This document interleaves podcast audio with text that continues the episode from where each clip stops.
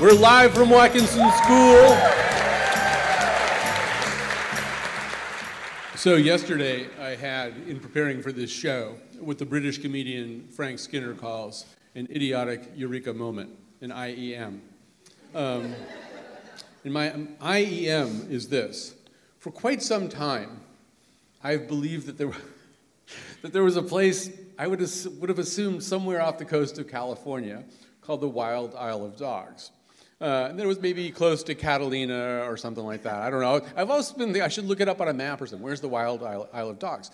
And the reason I thought there was is because I thought the song went, I dig a French bikini on the Wild Isle of Dogs.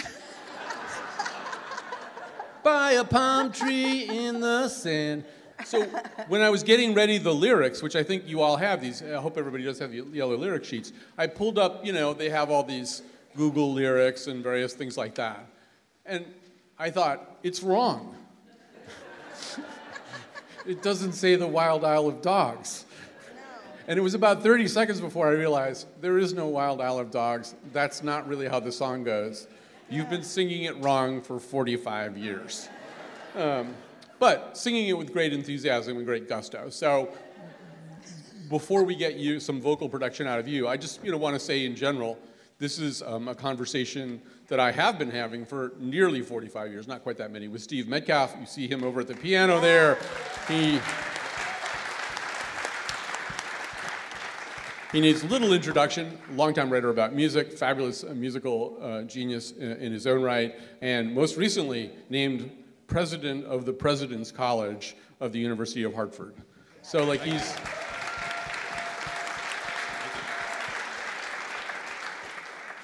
from now on, he's going to be wearing like mirrored sunglasses and driving around in a Jeep and stuff. Yeah. He's El Presidente. Also joining us uh, from Bard College, where he teaches composition, also does some teaching at the Hart School of Music, is a composer, and as you can see, is prepared to shred on acoustic guitar. Matt Sargent, ladies and gentlemen. Yeah.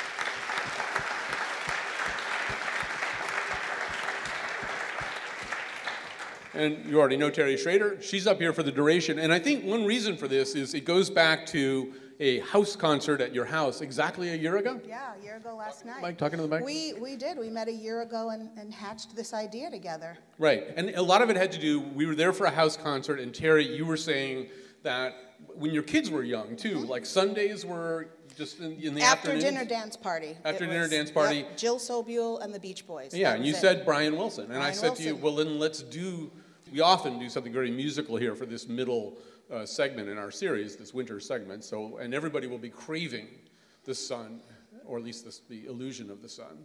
So, with that in mind, I'll ask you all to rise. I think standing for vocal production is a good idea. Mr. Mr. Metcalf, do you have any instructions you want to give to them, or you know, tell them their key, or anything like that?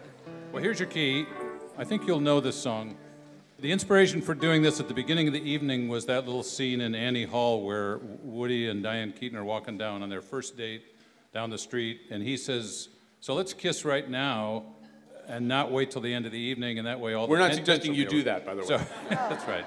So instead of waiting for the very end for the sing-along, we're going to do one right now with actually what I believe is considered Brian's first published song. That's what they say. And it goes something like this.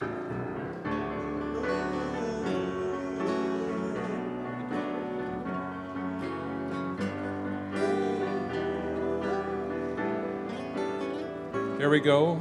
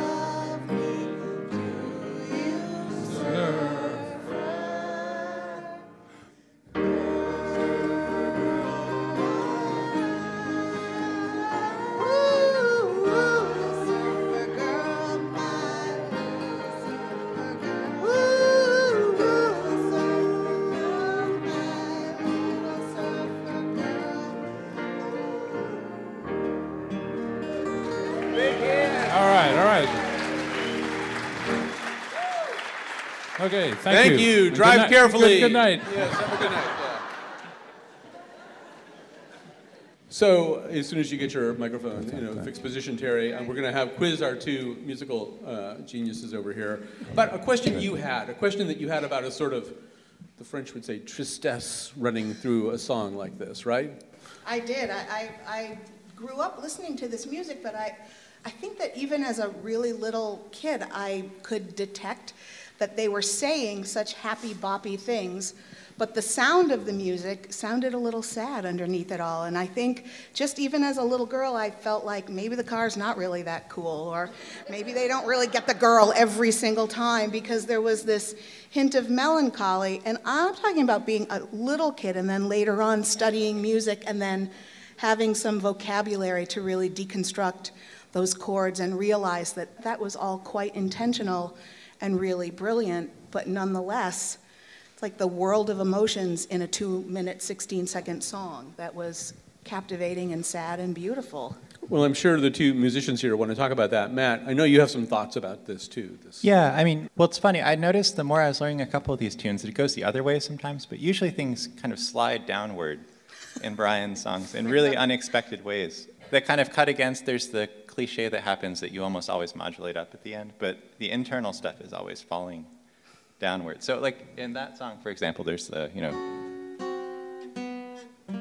you know, super, super sad and sour, while everything else above that is, you know, raining really happy poppy. Yeah. So Mikef, give us your analysis. Where, where does that sadness come from? Well, from? I, honestly, I think, I mean, as you know, I'm, I'm a, a great student of just the idea of melody and great melodies and why this gift comes to some people and not others. But I also think it's true, apart from the lyrics of, of these tunes, that, that the tunes themselves have a kind of a wistfulness, a kind of a yearning quality, which I might even say is common to maybe all great tunes. And if you, and if you don't have that, you, you sort of have Gilbert and Sullivan, uh, which, you know, suddenly getting hostile here, but. Um, you know, I think I think the the whole question of what makes a great melody remains and always does and will remain a sort of mystery at the end of the day. But but but that wistfulness and that longing and yearning which we hear even in some of the uptempo tunes, I think is absolutely there and absolutely a quality that that makes these tunes kind of timeless. And you know, talking about Brian's lyrics is always complicated because he didn't always write the lyrics. In fact, he mainly didn't. Although we know recently, Matt and I have both read this book um, that's sort of allegedly an autobiography uh, of Brian's, that, that he at least felt that whether he was working with Mike Love or Tony Asher or Van Dyke Parks, well, maybe not Van Dyke Parks, but um, that he would sit with them and make sure the lyrics were what he really thought they should be, or were saying what I, they, they thought he thought they should be. And like even Surfer Girl, when you think about it, he doesn't. I mean, this is a question. The whole song is a question. You know, it's not. This deal has not been made yet. It's do you love me? You know, and, I have watched you. I have Yeah, watched that's, you. you There, and there is that. That's kind of running through things a lot. But Matt, I don't know if you can do it on the guitar or whether you want Steve to do it. But I know uh, in the song "You Still Believe in Me," you hear that same, the kind of dropping chord structure you were talking about before. Right? Oh. But then we end up, you know, at the end. Yeah. Um, I was thinking about it in my head when I was coming over here. I was coming, trying to come up with the most cliche alternatives. Like if it were.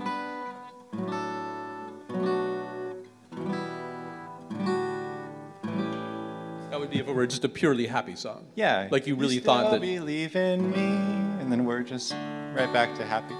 And it works totally fine, which is a funny thing. But, so this is a pretty intentional choice that really, especially talking about you believe in me. It's like, really?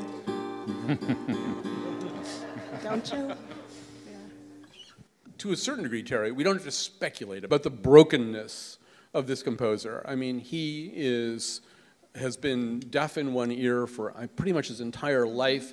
Is that a result of his father hitting him? I can't remember That's which one. I, I think one that's story. what- It's yeah, one- Murry, one Murry theory. It's one yeah, I'm going to turn that microphone. Mm. Yeah, I mean, deaf in one ear, really afraid of his father, has auditory hallucinations, Yeah, I think he says in the book that he's deaf in one ear and hearing voices in the other ear, and he's attempting to perform. No wonder his songs are sad. I don't know, Steve. Like sometimes artists and fellow artists are reluctant to draw too many lines from somebody's actual life condition to their art. I don't know. How do you feel about that with Brian? I mean, do you do you even want to know some of the really horrible stuff?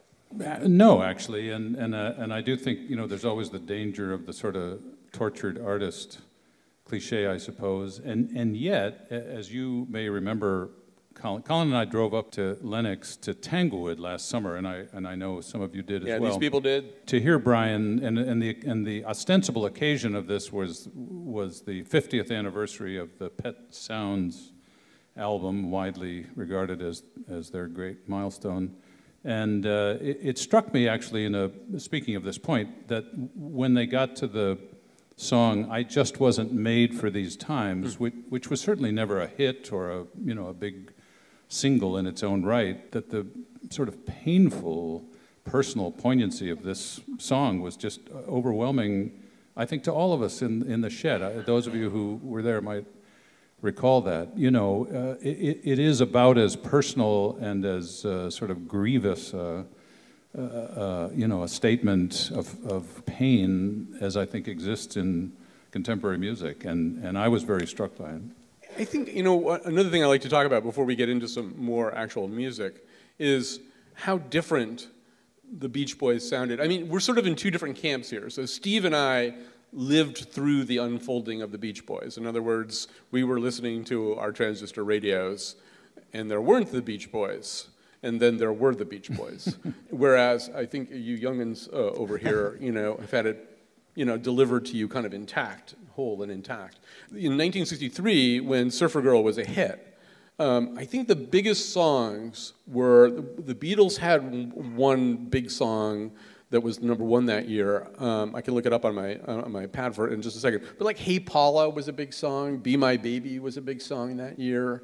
You know, they don't sound Steve anything like like what we just sang with this audience. True, although Be My Baby, which was a, a Phil Spector production, is often cited by Brian as a record that was profoundly influential. The, the, the Phil Spector, the so called Wall of Sound, was a sound world that he immediately was captivated by. And you, of course, can hear elements of that in his, in his music uh, immediately. So it does represent uh, kind of a new uh, development, if you will, in pop music, but it's also grounded in, to some extent, in the past. And of course, as we've discussed, Brian's great admiration for the close harmony male groups of the 40s and 50s, the Four Freshmen, uh, and, and so on, the Hi-Lo's uh, were a very dominant influence on his uh, arranging throughout his career. There's a moment in this book um, where Brian, in his 60s, visits the Four Freshmen. He's going to a Four Freshmen concert, and he was very, very influenced uh, by the, the Four Freshmen. And the Beach Boys recorded a number of Four Freshmen tunes, like Graduation Day, and I think, I think they sort of rewrote Their Hearts Were Full of Spring.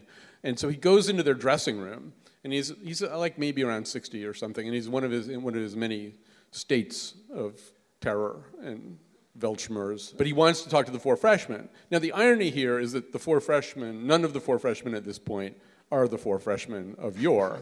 they are other four freshmen. Um, it's like Four the Kingston. other freshmen. Yeah, four other. They have four other freshmen. Yeah. Yeah. But he's still, you know, Brian, and but Brian says, but it's fun anyway, just to talk to them and kind of pretend.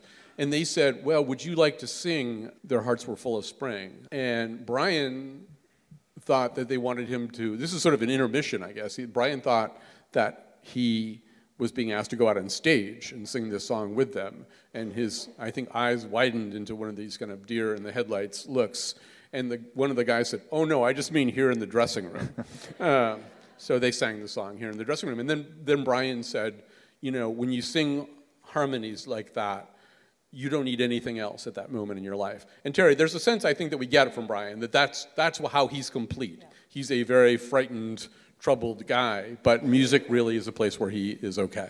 Yeah, and I think that one song that it, it reminds me of Surfer Girl, but it's in my room, and it almost sounds like the same chord progression and the same idea, but he talks about sort of sequestering himself and and I do think it's it's poignant even if you didn't know or think it was autobiographical it's a sad tune that offers both comfort as a teenager. I do remember thinking oh it's okay to go in your room because sometimes people go in their room and that song set in that way it's highly reminiscent of Surfer Girl but it takes that chord progression and that sound into a more internal, introspective place that I think is, is comforting and also a little eerie at the same time. It's difficult to imagine Phil Spector writing that song. Yeah. he might write a song your, saying, I'm in your room. In your room, exactly. And, and you should call 911 yeah. because I'm in your room right now. We're live from Watkinson School. We're going to take a break and come back with more Brian Wilson after this.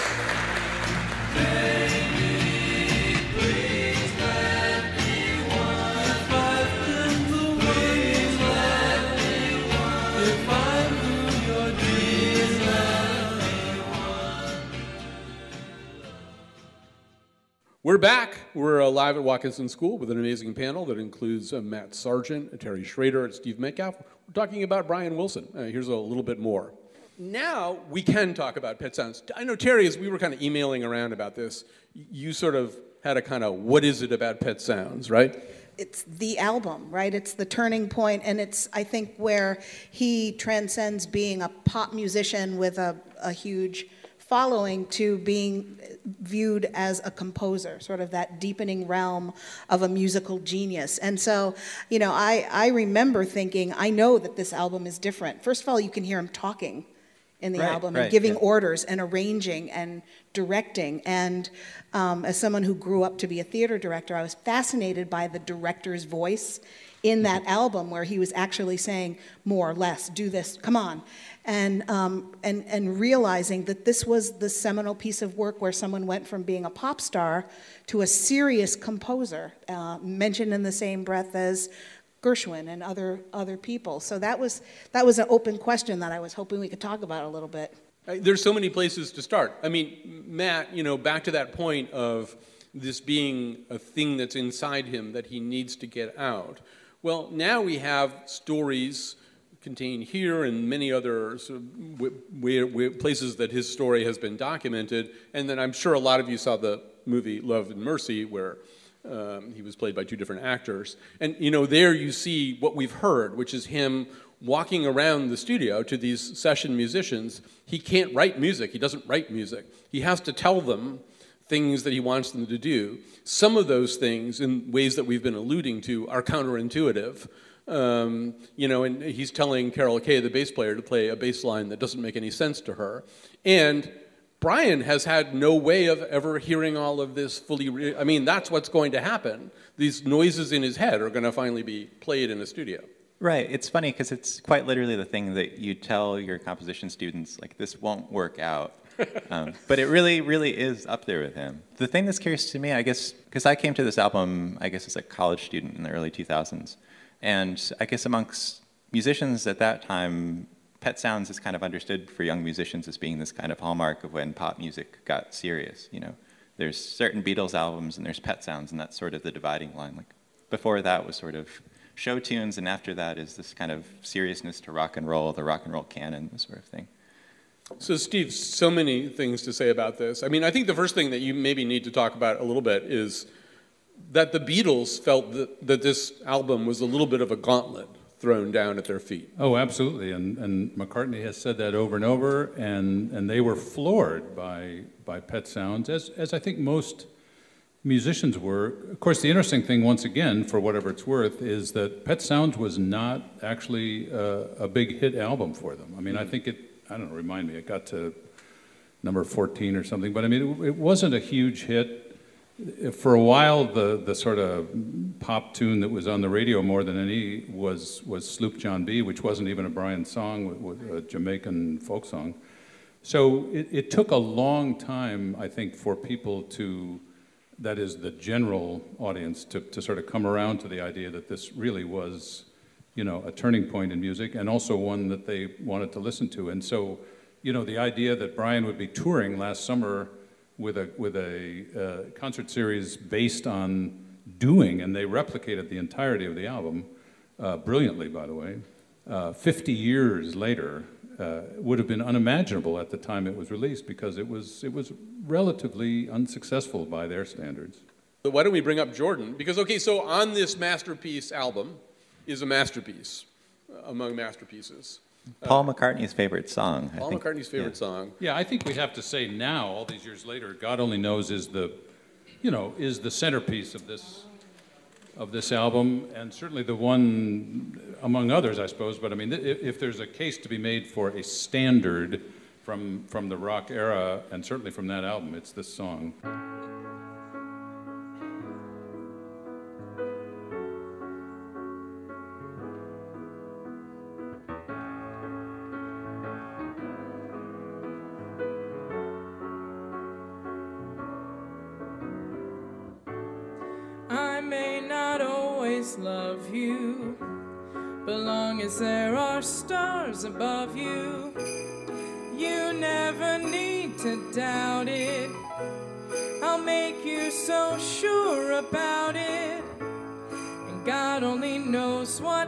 Be without you.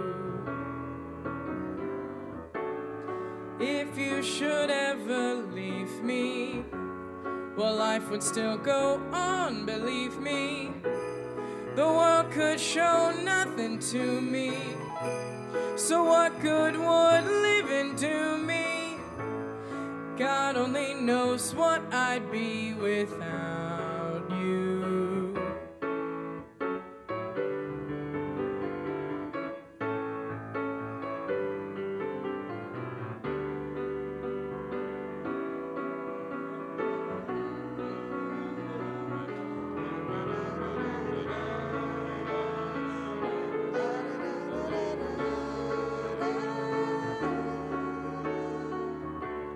And God only knows what I'd be without you. If you should ever leave me, well, life would still go on, believe me. The world could show nothing to me. So, what good would living do me? God only knows what I'd be without God only knows what I'd be without you. God only knows what I'd be without you. God only knows what I'd be without you. God only knows what I'd be without God only knows what I'd be without you. God only knows what I'd be without you. Jordan Quizno!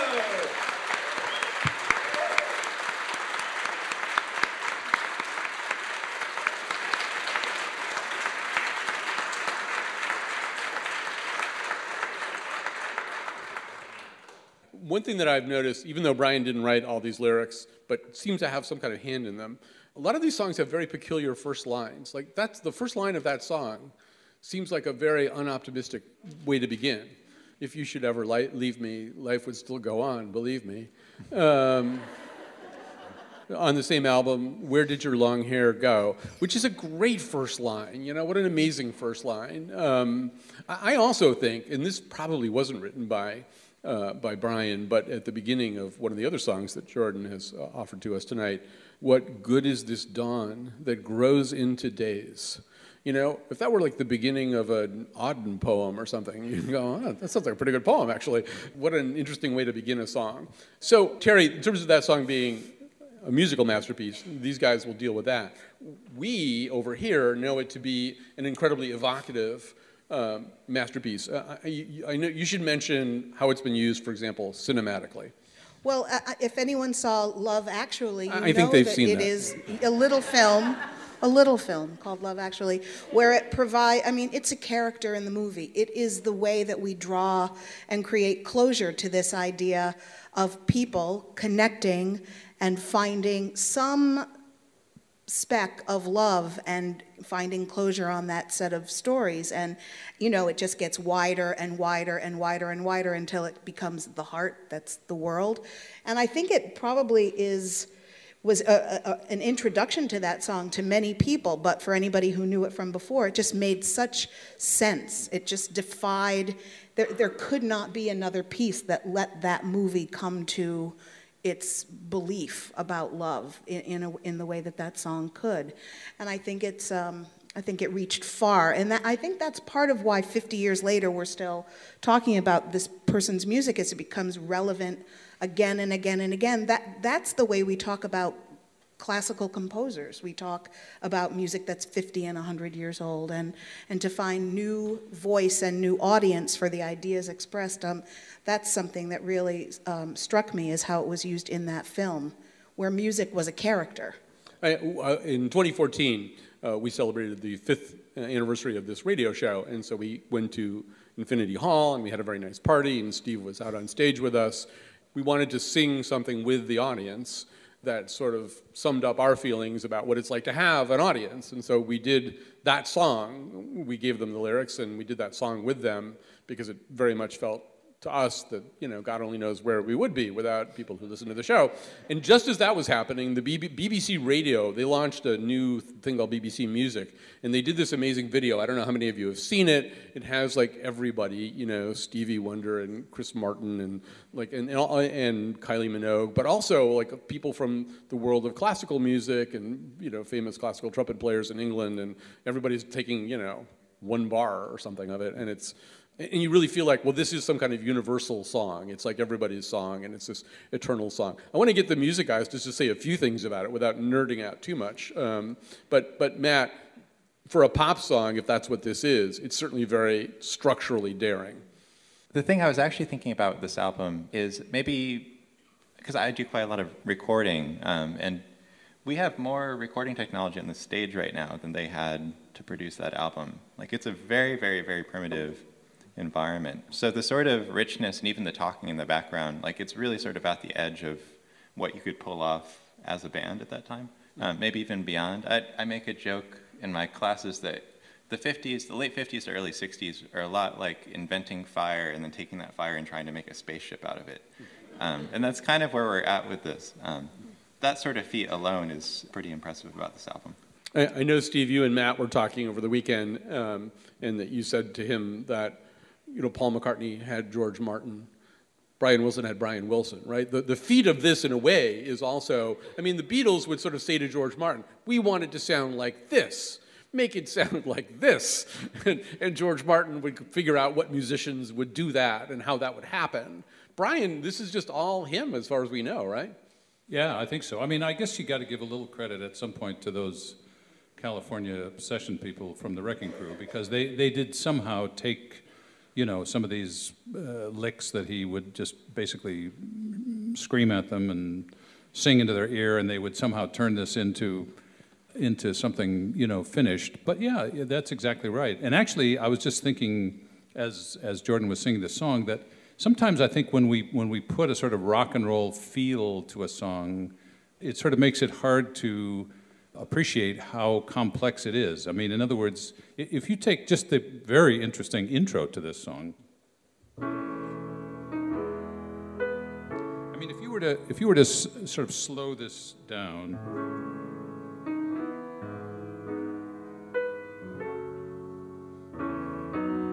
And even that little series of whole note licks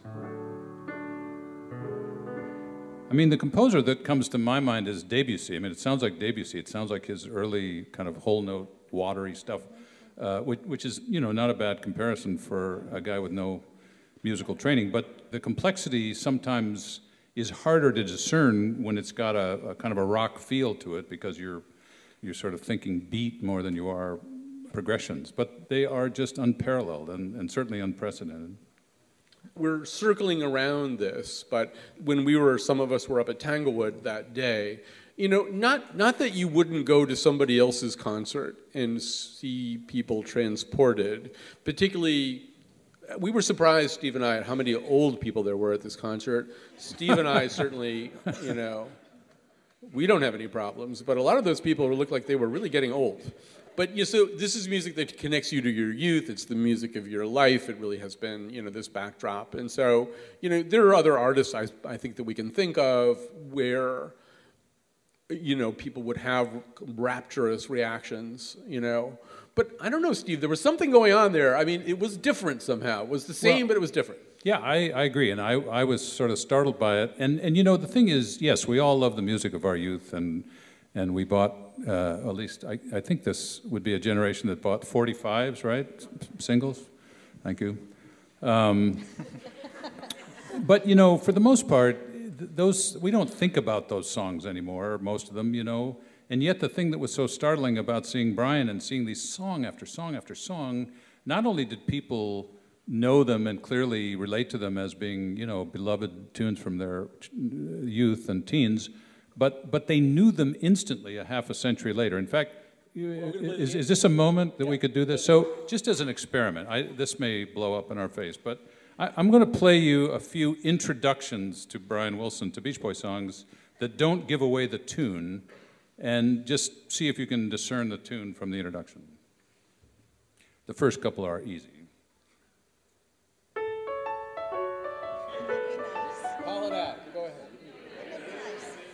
So that's easy. Uh, We're just, you know, we're getting started here. So here's, uh, here's a little, maybe less obvious.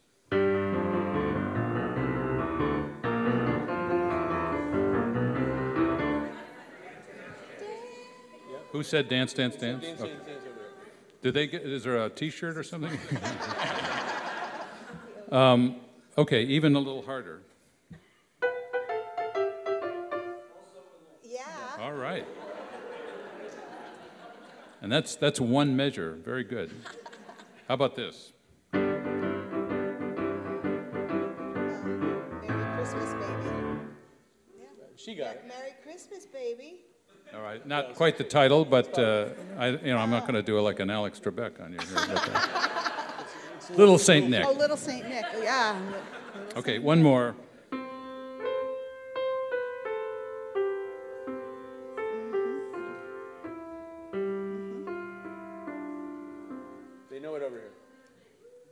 You still believe me? Right. A, a Pet Sounds. You did, Classic. You did another one while we were. Was that one? Oh, I'm sorry. How about? No, not that. We know that to be true to your school. Yeah, great. All right. Which I'm embarrassed to say. I really love that song. Anyway. If, if you'd gotten Not here earlier, you would have heard all of us do that song. But, um, so, But, but that is in the category of something out of the ordinary, you know, that hmm. these tunes not only are still in our minds as things we have affection for, but I mean, they are right there. And two bars, you all can tell what they are, which is astounding to me. I mean, that's half a century. I guess that sort of puts it in that American songbook category. Oh, you know, absolutely. Ab- Gershwin. And, yeah, and, and while we're on that, let, let's finally admit 50 years later that this idea that the American songbook came to an end, you know, when Richard Rodgers died or something is, I mean, I love Richard Rodgers and I love Gershwin, I love all that stuff. But I mean, this is the continuation of the book, let's, uh, the, of the songbook. Let's, let's uh, acknowledge that. so Matt, I'm interested in getting at this whole question of like why this composer's music. I mean, other people were writing really great music, but there's something unusual about this. And so, um, in the book, I am Brian Wilson. There's a moment where Brian realizes he's not going to sing "God Only Knows" uh, on the record. He's going to have Carl sing it, and he says that he, he thinks that he knows too much about the song. Uh, to sing it, and that's going to be a problem, whereas Carl knows less. But what he says to Carl at one point is, sing straight sing straight. And, and this goes to something that you were discussing with us your notion that the word direct somehow or other applies to Wilson's melodies. But you were finding that a little bit ineffable. Can you put it into words now? I mean, it's. I think it's something we probably all feel about this music. If you think about pop music, maybe particularly pop music of the '60s, it's always this music is always walking tempo, which is kind of strange. Like it's it's usually a little too slow to be what feels like a radio hit. Mm-hmm. And it's, it's generally a kind of melody that he could simply speak it and it would be as viable as singing it. That's sort of one part. The other part of it, that the more I thought about this direct idea, there's, there's an idea in composers like Bach of the idea of a compound melody or the, the thought that a melody can kind of imply whatever is not there. And one thing that came to mind when I was thinking about it is, um, you know,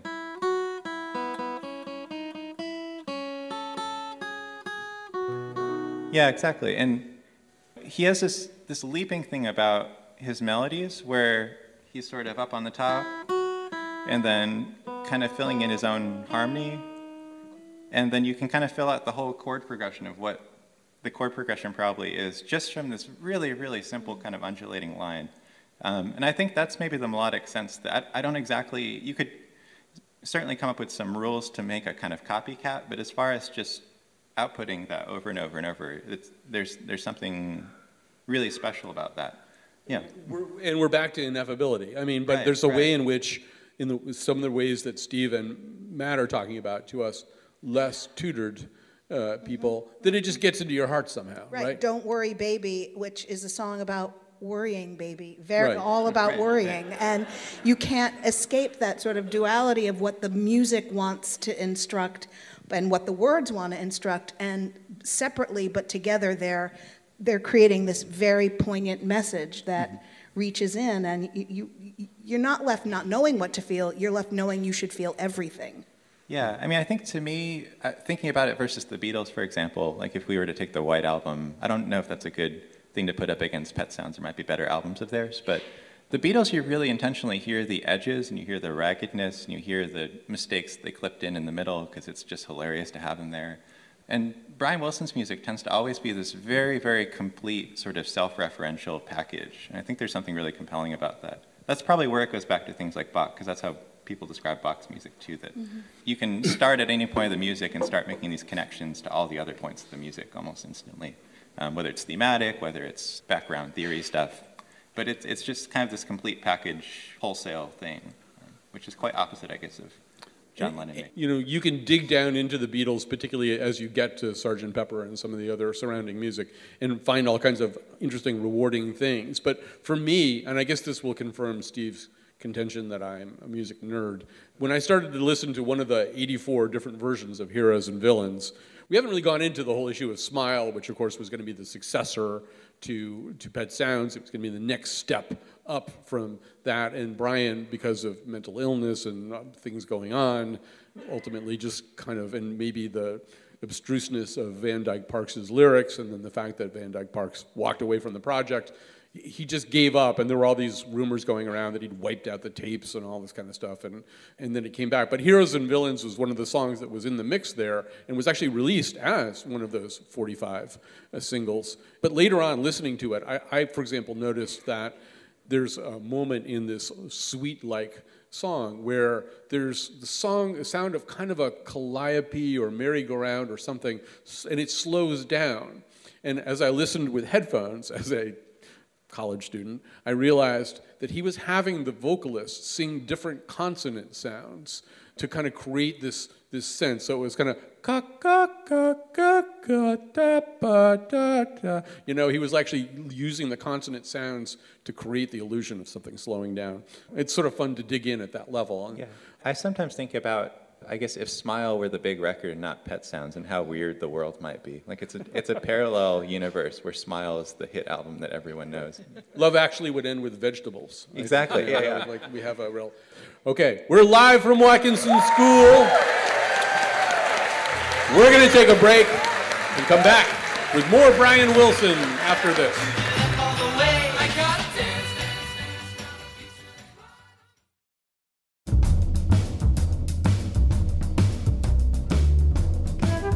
Today's show was produced by Colin McEnroe and me, Chion Wolf. Thanks to Jenny French and the staff at Watkinson School, and Josh Dobson and the crew at Event Resources. The part of Bill Curry was played by Eugene Landy. You can hear all of our shows at wnpr.org slash Colin, and there you can also hear the whole unedited version of today's show. On tomorrow's show, guest host Mark Oppenheimer talks about vasectomies. And now, back to Colin. I think it's time for these guys For them do to earn their First- keep? First Okay. of all, these seats are so uncomfortable. So So I haven't the faintest idea how we're going to stitch these together, but we're going to sing a little m- evening and ending medley, and the order is going to be "Wouldn't It Be Nice," "California Girls," and then "Help Me, Rhonda." Can I just say one thing about Help Me Rhonda? This is something we've been discussing today. It's a disgusting song. Basically, this is the singer, the narrator of this song is saying, I've just broken up with somebody that I was engaged to. I now am drinking destructively, and I would like to use you as the emotional equivalent of a plumber's snake. You know? But it wouldn't take too long. Yeah, That's it wouldn't part take. too it. Yeah, and yeah, it wouldn't, I know it wouldn't take much time. And so, if Rhonda were your friend, you'd say, "Don't go out with that guy." Right? He's on the rebound. He's a drunk, and he doesn't care about you anyway. I don't mean to throw a damper. on I was going to say thank you very much, Colin, for setting this up. Okay, so are we ready here? Mm-hmm. All right.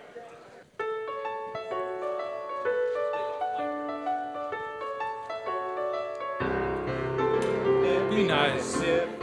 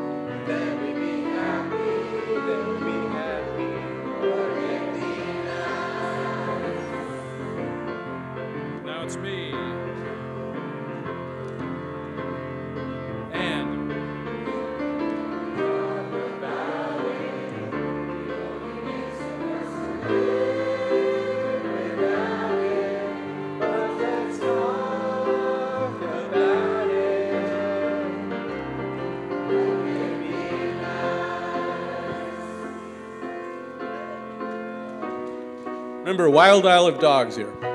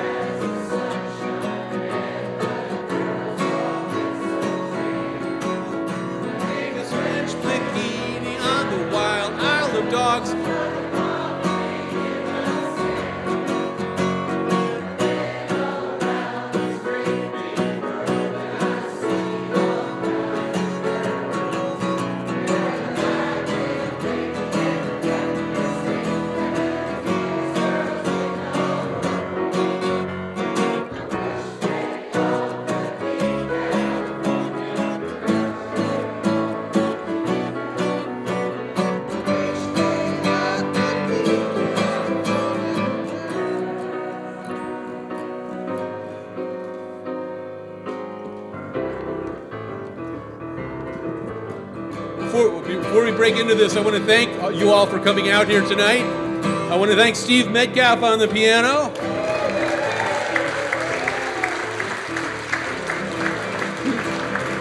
Jordan Quizno.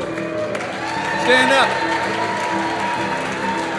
Stand up, take a bow, come on.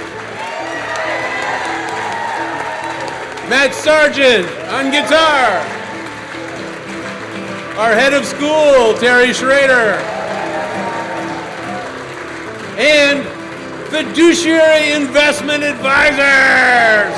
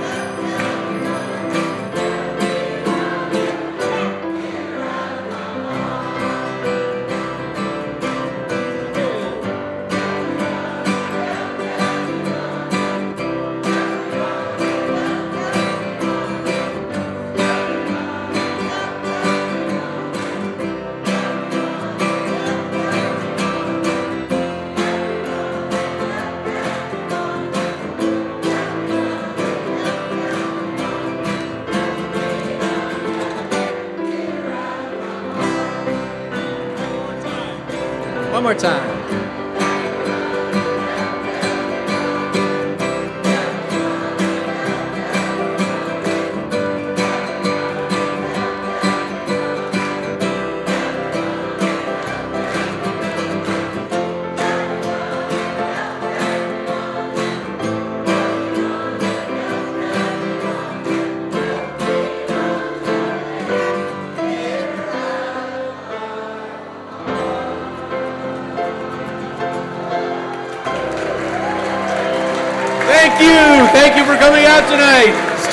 Metcalf, Jordan Quizno, Matt Sargent, Terry Schrader,